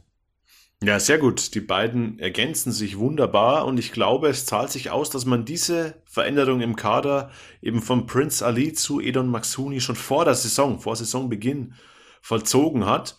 Ähm, ja, der Finne scheint sehr, sehr gut reinzupassen in dieses Kollektiv der Kreisheimer. Das ist wirklich ein Kollektiv, weil wenn man auch auf die Minuten der anderen Neuverpflichtungen schaut, einer Runas Mikalauskas spielt nur 10 Minuten, Asbjörn Midgard, ähm, ja, Sechs Minuten hat kaum eine Rolle gespielt. Dennoch funktioniert die Mannschaft als Kollektiv, weil man eben den starken Kern hat und wirklich punktuell jetzt Spieler dazugeholt hat, wie eben Maxuni, die sehr, sehr gut reinpassen. Ja, Sehe ich ganz genauso. Also, Kreisheim gewinnt das Ding, steht zum zweiten Mal in Folge im Viertelfinale des Pokals und äh, setzt sich damit im Duell der Überraschungsteams durch. Dann gehen wir weiter in den Norden. Dort gab es die Partie zwischen den Veolia Hamburg Towers. Veolia Towers Hamburg. Was, was erzähle ich denn? Wie rum, wie rum gehört es jetzt? Veolia Towers Hamburg. So rum, ja. Hat ein bisschen gestockt in meinem Gehirn, aber äh, auf jeden Fall die Hamburger gegen die MHP-Riesen Ludwigsburg. Eine sehr intensive Partie, die einer Achterbahnfahrt glich, die mit Aufs und Ups äh, ausgestattet war, en masse. Aber am Schluss gewinnen die Ludwigsburger bei ihrem Lieblingsgegner Hamburg, haben dann noch nie verloren gegen Hamburg ähm, im nationalen Wettbewerb. 92, 86. Was für eine Begegnung, oder? Ja, Wahnsinn. Nach dem dritten Viertel dachte ich eigentlich, die Towers seien sehr, sehr sicher auf der Siegerstraße, haben sich da abgesetzt auf bis zu acht Punkte und haben auch sehr souverän gewirkt, sehr solide. Ja, und dann kommt Ludwigsburg, 31 Punkte im Schlussabschnitt, 31-17, die drehen das Ding nochmal um. Ja, Chapeau, generell Chapeau zum Saisonstart der MHP-Riesen. Ich erinnere mich an unser Power-Ranking. Wir hatten sie irgendwie auf 12 oder 13 einsortiert. Kein einziger Big-Redakteur sah sie in den Playoffs. Jetzt starten die wirklich gut in die BBL und werfen Hamburg aus dem Pokal auswärts. Also das ist ein Saisonstart nach Maß, würde ich sagen. Ja, und hat er auch vor allem mit Isaiah Whitehead zu tun bei den Ludwigsburgern. Äh, auch nachverpflichtet, äh, frühere NBA-Spieler. Der hat für mich über drei Viertel gewirkt, als hätte der gar keinen Bock an diesem Abend da in Hamburg zu zocken. Also der war wirklich irgendwie richtig apathisch, vor allem offensiv und hat dann am Schluss in der Crunch-Time im vierten Viertel vor allem das Ding übernommen, hat sich den Ball geschnappt und eigentlich alles gemacht, was er wollte. Das ist ja so Typ Kanonenkugel, also groß gewachsen, richtig bulliger Typ, der aber ein super Ballhändler ist. Wenn er zum Korb zieht, dann wächst dort kein Gras mehr, wo der vorbeiläuft und äh, hat dann am Schluss das Ding zugunsten von Ludwigsburg gedreht, konnte da quasi machen, was er wollte, hat da, glaube ich, auch das Potenzial gezeigt, das er eigentlich besitzt und ähm, am Schluss dann doch nochmal irgendwie den Bock gefunden. Also sah für mich wirklich lange so aus, ich habe mir über drei Viertel gedacht, ob ich einem Kumpel schreiben soll, ähm, was ist denn mit dem Whitehead los? Hat er heute keine Lust oder was? Und dann im letzten Viertel komplett explodiert. Also ähm, ganz interessante Geschichte da. Ludwigsburg das Spiel schlussendlich gewonnen. Ähm, Polas Bartolo mit einer klasse Begegnung mit seinen 37 Jahren, 14 Punkte, 12 Rebounds, also ein fettes Double-Double aufgelegt. Und ähm, dazu hat mich bei den Ludwigsburgern echt gewundert, vor allem in Halbzeit 1, dass die den Post für sich entdeckt haben. Also das hat man unter John Patrick genau nie gesehen, dass der Ball da mal in den Post gegangen ist, dass der Center sich äh, unter dem Korb mal ein 1 gegen 1 nehmen durfte das ist jetzt bei Josh King so ein bisschen ähm, implementiert worden ins System, auch gegen die Hamburger da. Ähm, Joely Childs immer wieder attackiert worden. Wobo hat es dann defensiv besser gelöst, dann sind sie so ein bisschen davon abgerückt, aber Edigin vor allem mit einer richtig guten Begegnung in Halbzeit 1 aus meiner, aus meiner Sicht da für die Ludwigsburger. Ähm, hat da die Ludwigsburger immer wieder mit im Spiel gehalten, weil ja Lukas Meissner immer wieder versucht hat, die Hamburger da komplett äh, wegzuführen. Der mit einer richtig guten Partie. Der Lukas Meissner ist auch überragend gut in die Saison gestartet. Ich habe es auf Twitter ja schon gelesen, also ich glaube, es war unser Kollege Lukas Robert, der es geschrieben hat. Ja, Lukas Meissner, schon eine Option auch wieder für die Nationalmannschaft, vor allem wenn wir an die Länderspielfenster denken, jetzt auch wieder 19 und 9 bei guten Quoten von außen. Das ist schon richtig solide, was der Junge da bringt in diesem Kollektiv, auch der Hamburger. Wir haben sie ja oft kritisiert wegen des vielleicht zu kleinen Kaders, aber die Rotation, die sie haben, die schöpfen sie sehr, sehr gut aus. Die Minuten werden gleichmäßig verteilt, aber Lukas Meissner sticht aus diesem Kollektiv schon ein Stück weit heraus. Ja. Apropos herausstechen, muss ich auch mal ähm, da eine Lanze brechen für Raul Korner. Der ähm, fand ich, das habe ich bisher in dieser Saison aber noch bei ganz wenig Trainern gesehen, die sich so wenig auf die Schiedsrichter einschießen wie Raul Korner. Da waren die ein oder anderen Situationen, wo man sich durchaus als Trainer aufregen könnte, weil das so könnte Pfiffe sind, die dann in die andere Richtung gehen. Aber bei Raul Korner, ich habe selten einen Trainer gesehen, der so fokussiert auf die eigene Mannschaft und auf die Leistung der eigenen Mannschaft ist und so dieses Schiedsrichter-Ding komplett ausblendet. Also das fand ich äh, wirklich beeindruckend, muss ich hier nochmal sagen, habe ich mit äh, extra, äh, weil es mir direkt aufgefallen ist, über das ganze Spiel lang beobachtet und es war tatsächlich so, dass da äh, mal eine Nachfrage kam, aber nie irgendwie mal ein lautes Wort oder sowas. Also muss sehr angenehm gewesen sein, dafür die Refs dieses Spiel zu leiten mit Raul Corner an der Seitenlinie bei den Hamburgern. Gar nicht, dass er zu nett war oder sowas, um Gottes Willen, sondern dass er einfach sich den Fokus auf die eigene Mannschaft gelegt hat und sich mit nichts anderem beschäftigt hat. Fand ich sehr sympathisch, muss ich wirklich sagen, an dieser Stelle. Gebracht hat ihm am Schluss nichts. Ludwigsburg gewinnt mit 92 zu 86 dieses Pokalduell und zieht ein ins nächste Viertelfinale. Lag ja in den letzten Jahren nicht so in Ludwigsburgs Hand. Der Pokalwettbewerb war nicht so richtig ihr Ding. Aber in diesem Jahr sind sie auf jeden Fall schon mal im Viertelfinale gelandet. Dann nächste Partie. Äh, da gab es übrigens, war auch witzig, äh, Hamburg gegen Ludwigsburg und Würzburg gegen Oldenburg. Genau gleichzeitig begonnen, genau gleichzeitig geendet dieses Spiel. Und in beiden Spielen gab es eine Crunch-Time. Ich war die ganze Zeit am Hin- und Herschalten ähm, sodass mich meine Frau schon für verrückt gehalten hat. Aber es war halt bei beiden Spielen spannend. Hat man sonst ja nie, dass die Spiele dann auch noch gleichzeitig enden. Würzburg-Oldenburg besprechen wir als nächstes, weil eben die Spiele auch gleichzeitig waren. 87-91, Oldenburg gewinnt in Würzburg nach ganz wilder Crunch-Time. Robert. Ja, Würzburg hat es versucht und versucht und versucht, aber sie kamen irgendwie nicht mehr an den Oldenburgern vorbei. Ich meine, sie haben in der Schlussphase oder ein paar Minuten vor Ende nochmal ausgeglichen, aber so den Bock richtig umzustoßen, das ist ihnen nicht mehr gelungen. Und so lief eigentlich die ganze zweite Halbzeit. Ähm, Oldenburg vorne, aber konnte sich nie richtig absetzen. Die Würzburger waren da, hatten auch Foul-Probleme. Ich denke an Stan Whittaker, der eigentlich ein sehr, sehr wichtiger Spieler ist, der sich dann Ende des dritten Viertels dann ausfault. Ja, mit einem Offensivfoul. Gut, man kann darüber diskutieren, ob es eins war. Aber boah, das war echt schwierig. Und dann, ja, war es irgendwie so die Klasse, die die Oldenburger vielleicht doch ein, ein Stück weit mehr haben als die Würzburger, Dwayne Russell, Tanner Leisner vor allem, die das Ding dann gewuppt haben. Russell mit einer bärenstarken Vorstellung. Offensiv gar nicht so den Touch. Dennoch 14 Punkte, aber 12 Assists gegen das Pick and Roll vor allem mit Klassen. Da haben die Würzburger keine Lösung gefunden. Ja, Pick and Roll ist ein gutes Stichwort. Ich finde ähm, gerade Russell, der ja in Halbzeit 1 da wieder richtig abgeliefert hat, ähm, was das Pick and Roll anging, übrigens mit 14 Punkten, 6 Rebounds und 12 Assists ein brutales Spiel abgeliefert hat und äh, das vor allem in Halbzeit 1. Ich finde, in solchen Momenten merkst du dann, ob der gegnerische Trainer irgendwie einen tieferen Plan hat, den er sich vielleicht schon zurechtgelegt hat und das war dieses Mal bei Sascha Filipowski so, bei den Würzburgern. Der, finde ich, extrem gut auf dieses Pick and Roll, auf dieses überbordende Pick and Roll, das bei Oldenburg einfach so gut funktioniert hat, reagiert hat. Und zwar, dass er noch mehr Druck auf Dwayne Russell gemacht hat, noch ihn noch härter attackiert hat defensiv ähm, und auch im Ballvortrag quasi übers ganze Feld beschäftigt hat, dass er gar nicht mehr so viel Puste hatte vorne, ähm, um es mal aufs Rudimentärste runterzubrechen, um da diese Pick and Rolls zu laufen. Also ich finde, ähm, das ist ein sehr guter Kniff gewesen. Damit hat Filipowski seiner Mannschaft auch signalisiert, hey, wir haben Gegenmittel, auch wenn die Oldenburger im Pick and Roll unglaublich stark sind und vielleicht individuell die ein oder andere Schublade weiter oben einzuordnen sind, haben wir Ideen und Mittel, diese Oldenburger zu schlagen. Und das ist genau das, was die Würzburger über 40 Minuten auch, auch gezeigt haben.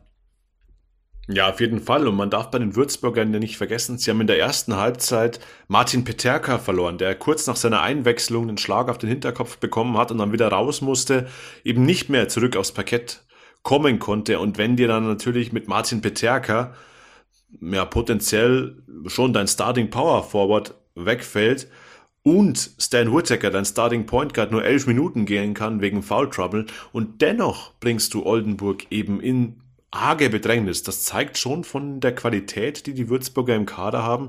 Vor allem auf den Guard-Positionen ist da wirklich, da ist viel Scoring-Power da. Und ich glaube, die Würzburger werden noch Freude bereiten in der Saison, weil das wirklich eine Mannschaft ist, die gut gecoacht ist, wie du eben sagst, und die auch das Spielermaterial hat, eben um auch gute Teams zu schlagen. Ja, nur halt im Pokal nicht mehr. Im Pokal, ja, aus Würzburger Sicht tatsächlich leider nicht mehr, weil das war ein Auftritt, der hätte auch ein Weiterkommen verdient gehabt. Ganz klar, die Oldenburger auch stark, Tanner Leisner immer da gewesen, wenn es brenzlig wurde, vor allem aus der Distanz, fünf Dreier eingenetzt. Ja, es war ein Spiel auf Messers Schneide und ich glaube, wir haben es thematisiert. So ein bisschen hat es die individuelle Qualität geregelt für Oldenburg. Ja, aber Würzburg wird sich ärgern, aber ich glaube, sie können sehr, sehr viel Positives aus diesem Spiel ziehen. Ja, ähm, lass uns noch ganz kurz auf diese Schlussphase eingehen, die ja durchaus äh, recht wild war da zwischen Würzburg und Oldenburg. Unter anderem mit einer neuen Regel, die auch äh, weder Kommentator Stefan Koch noch dir was gesagt hat. Äh, und dann kam Benny Barth per Twitter, der aufgeklärt hat. Ja, Gott sei Dank kam dann Benny Barth um die Ecke. Ich war tatsächlich kurzzeitig verwirrt. Also Situation war, es war noch eine Minute und noch was auf der Uhr. Einwurf Baseline und Würzburg fault, während der Ball aber noch in den Händen des Einwerfers ist. Und dann gab es ja auch eine lange Beratschlagung. Also zwei Spieler, ich meine, es war Cam Hunt und Dwayne Russell sind ja. Kopf an mhm. Kopf ähm, aneinander gestoßen, gab eine kleine Platzwunde und so weiter. Und es wurde auf Foul entschieden. Aber dann gab es eine sehr, sehr lange Beratschlagung der Schiedsrichter und mein Gedanke war eben noch aus der letzten Saison oder aus den letzten Jahren, naja gut, wenn die jetzt faul gepfiffen haben gegen Würzburg, es war übrigens ganz, ganz nah dran an dem 5-Sekunden-Pfiff, dass die Oldenburger den Ball überhaupt nicht ins Spiel bekommen, dann hätte Würzburg nochmal den Ball gehabt. Dann ging auch irgendwie das Diskussion los, ja, Coaches Challenge, vielleicht diese fünf Sekunden zu überprüfen oder was weiß ich. Aber es wurde auf faul entschieden und dann ging es mit einem Freiwurf weiter. Und dann dachte ich, hä, haben die jetzt ein technisches Foul gepfiffen?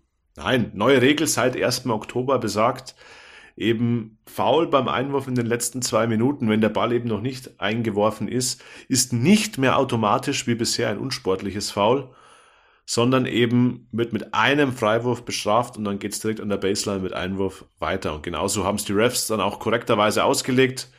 Die Wayne Russell ging für einen Wurf an die Linie und die Oldenburger behielten den Ball. Ja, Long story short, in dem Fall äh, das Regelwerk sehr gut angepasst, müssen wir auch mal loben, sonst beschweren wir uns ja hier öfter mal über die Auslegung des Regelwerks aus meiner Sicht sehr gut angepasst, ähm, weil dann die Spiele eben noch nicht direkt entschieden sind, wenn so ein Foul passiert, sondern man hat dann einen kleinen Vorteil natürlich für die Offensivmannschaft, aber es ist äh, deswegen nicht komplett entschieden mit äh, zwei Freiwürfen, also als unsportliches Foul plus Seite Einwurf.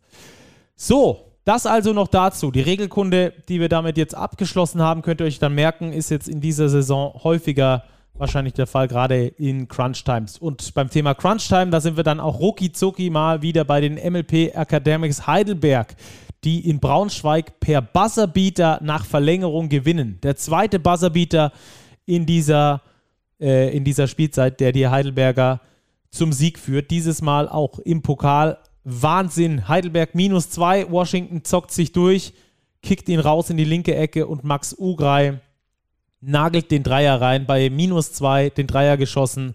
Ähm, in der Zeit Max Ugrei Career High plus fünf, äh, mit 25 Punkten plus der Game Winner. Schöner hättest du es dir nicht malen können, aus Heidelberger Sicht zumindest. Ja, welcome to Washington oder welcome to Heidelberg. Ist ja Wahnsinn, was die an Dramatik liefern. Erst Eric Washington mit diesem irrewitzigen Ding, jetzt mit dem Assist auf Max Ugrei. Max Waugrei. ja, Max Waugrei, ja, das ist richtig. Ja, das war ein Wahnsinnsspiel, weil die Heidelberger sahen ja schon wieder sichere Sieger aus. Auch schon in der regulären Spielzeit. Das Spiel endete ja 85, 84 nach Overtime. Aber dann kam ein End-One-Dreier von David Krämer noch aus der Ecke, auch völlig abgefahrenes Ding der überhaupt noch die Overtime ermöglichte und dann, ja, der Rest ist Geschichte aus Heidelberger Sicht. Diesmal in fremder Halle in Braunschweig. Max Ugra, ja, bringt Heidelberg ins Viertelfinale. Ja, Heidelberg mit tollem Basketball. Die spielen schicken Isalo-Basketball. Hat so ein bisschen was von Bonn, muss ich sagen, gerade in der Offensive. Bällchen läuft, klar, ähm, weil will es ihm verdenken. Jonas Isalo natürlich äh, jahrelang unter seinem Bruder Thomas der Co-Trainer gewesen. Also die müssen schon die ähnliche Idee vom Basketball haben. Ähm, sieht man dann in Heidelberg auch. Das funktioniert immer besser, das Bällchen läuft richtig schick. Ähm, dieser extra Pass Basketball gefällt mir einfach unglaublich gut. Und am Schluss haben sie sich da selbst belohnt. Hatte aber natürlich auch so ein bisschen damit zu tun, dass die Braunschweiger in Halbzeit 1 vor allem von der Dreierlinie überhaupt nicht getroffen haben, beziehungsweise sogar die ersten drei Viertel. Eins von 17 in den ersten drei Vierteln nur von der Dreierlinie für die Braunschweiger. Das ist tödlich in Do-or-Die-Matches. Ja, das ist tödlich und dafür waren sie ja eh noch relativ lange im, im Geschäft. Ja, es ist, es ist natürlich bitter, wenn du dich erst so in die Overtime rettest und dann doch noch verlierst mit einem Game Winner. Aber für Braunschweig, ich glaube, die Jungs sind auf dem richtigen Weg. Wir haben auch hier wieder ein starkes Kollektiv. Das zieht sich heute so ein bisschen durch die Besprechung der Spiele. Krämer mit 17 Punkte vorneweg, Amaze 14, das, die Flügelzange greift wieder zu, aber dann ist eben auch ein Turudic zweistellig. Drei deutsche Topscorer im Übrigen, 45 Punkte machen die. Dazu noch Nikolas Tischler, auch 10, da sind wir schon bei 55. Wenn wir Van Sloten und Brandon Tischler noch draufrechnen, sind wir bei über 60 Punkte, die, die deutschen Spieler bei den Löwen Braunschweig bringen. Braden Hobbs spielt mit seiner ganzen Routine, zieht ein bisschen die Fäden in der Offense. Das ist schon eine gute Mischung auch und auch ein Team, das Spaß macht. Es wird jetzt spannend zu sehen sein, wie sie sich von diesem Rückschlag erholen. Ich glaube, das ist schon ein Schlag in die Magengrube gewesen, dieses Ding nicht doch noch irgendwie zu gewinnen dann in der Verlängerung. Aber ich glaube auch, Braunschweig ist wirklich auf einem guten Weg in dieser Saison.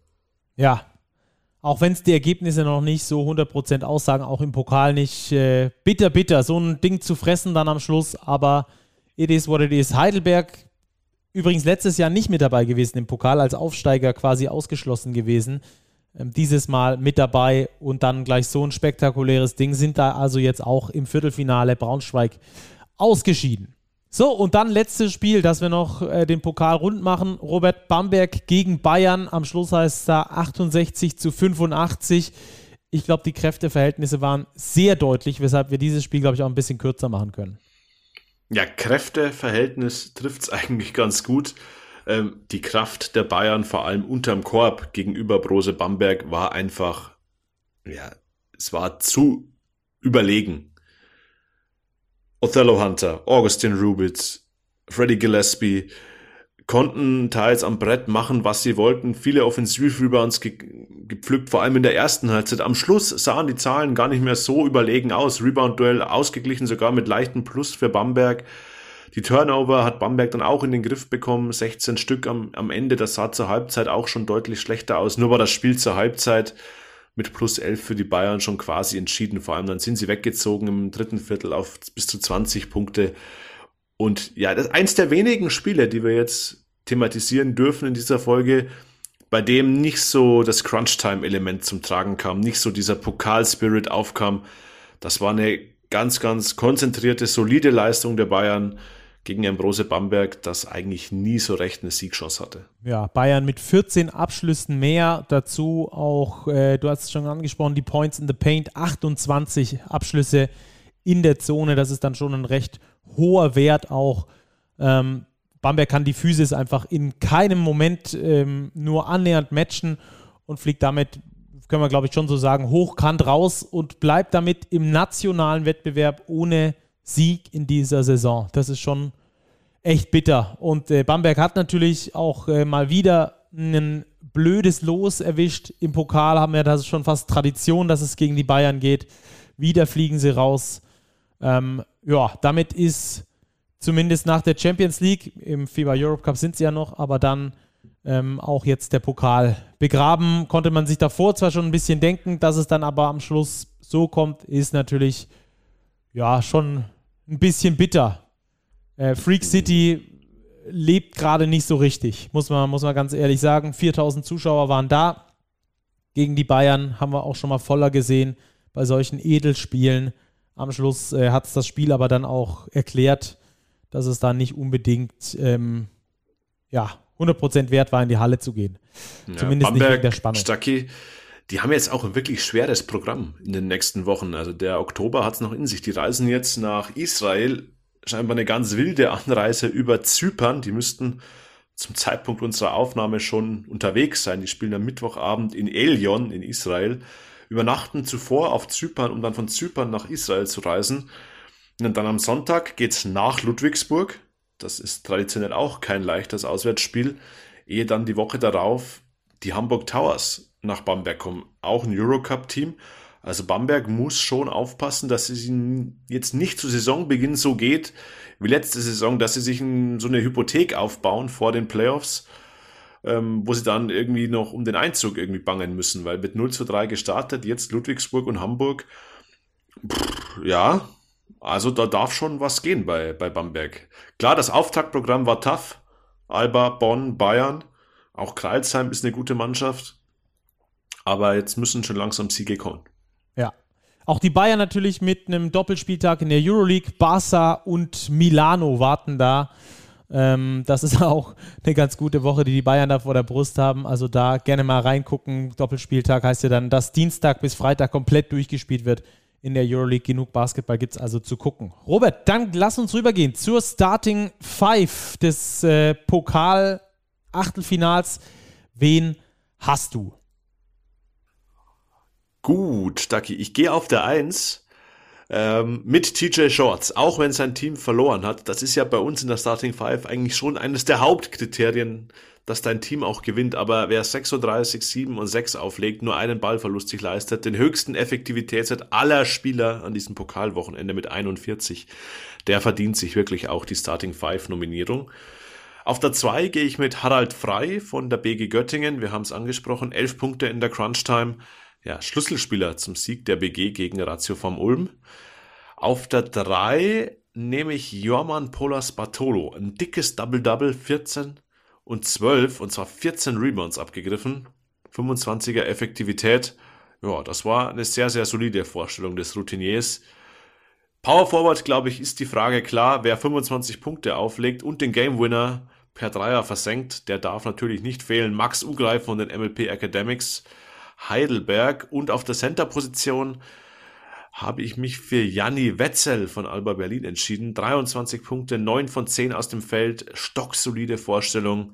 Ich glaube, daran könnten die Berliner noch wirklich Spaß haben. Also Shorts frei, Bartolo, Ugrai und Wetzel, die Starting Five des Pokal-Achtelfinals.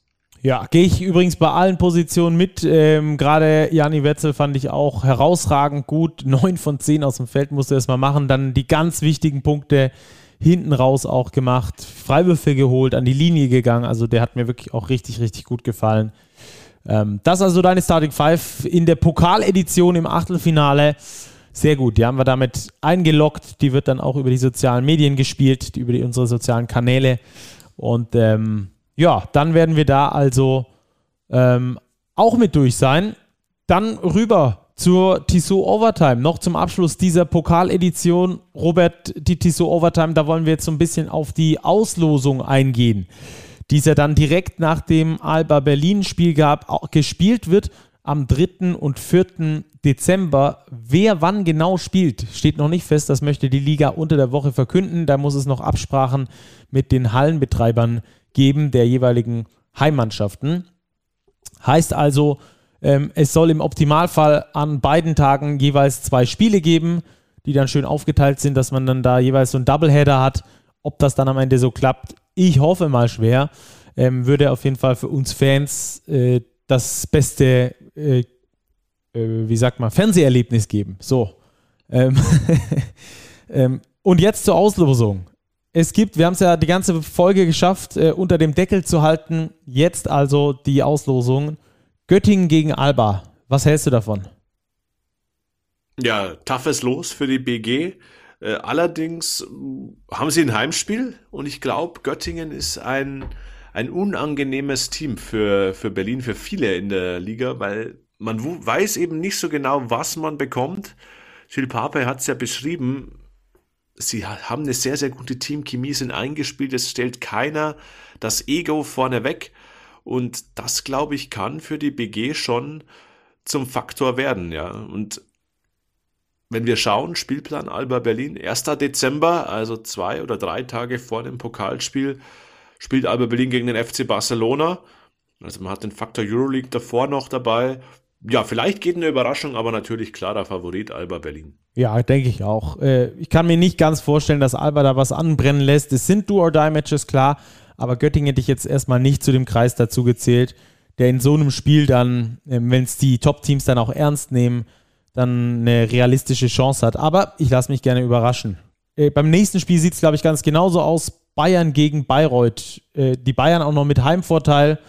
Äh, Bayreuth wieder auswärts. Die hatten ja theoretisch Heimspiel gegen den MBC, wurden also als Heimmannschaft gelost, mussten dann tauschen, das Heimrecht haben dann in Weißenfels gewonnen. Dieses Mal spielen sie direkt schon in München.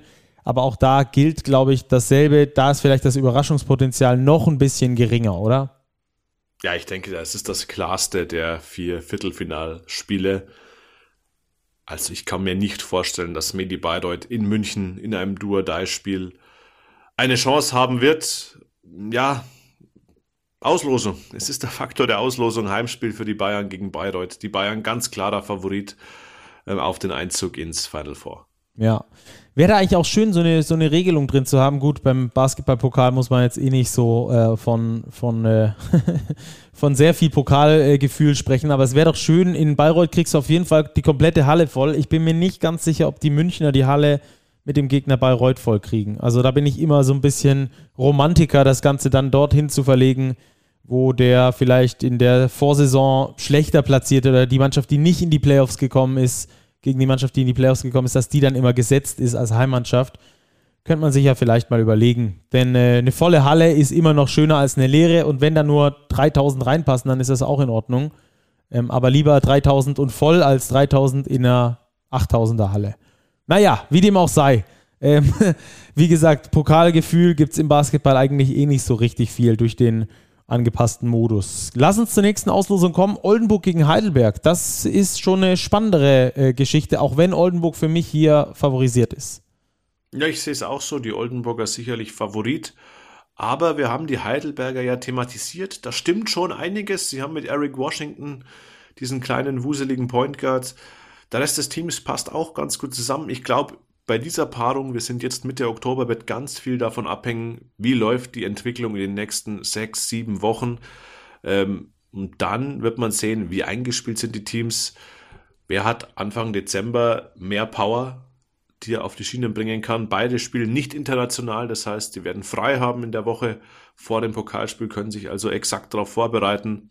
Heimvorteil für Oldenburg, ich sehe auch die Oldenburger leicht vorne. Ja, Sieben Wochen sollten es nicht werden ähm, in der Entwicklung, denn dann sind wir schon nach dem Pokal, aber sechs und ein paar Tage, um da, da mal noch ein bisschen zu klug scheißern.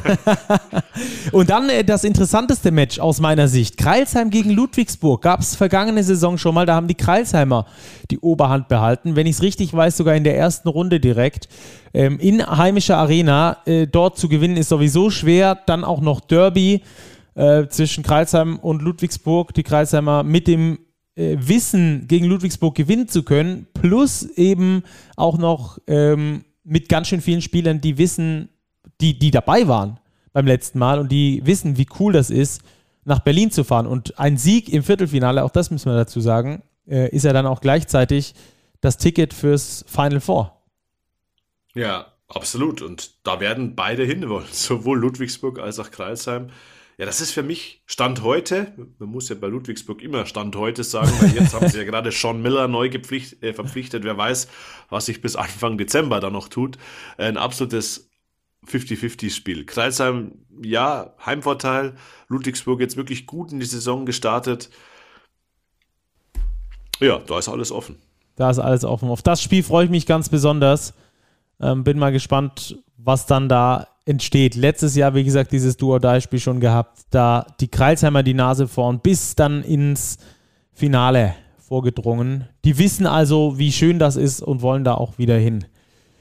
Ja, Robert, dann haben wir den Pokal einmal komplett auf links gezogen und durch die Waschmaschine und wieder raus, oder? Denke, ja, wir haben alles besprochen.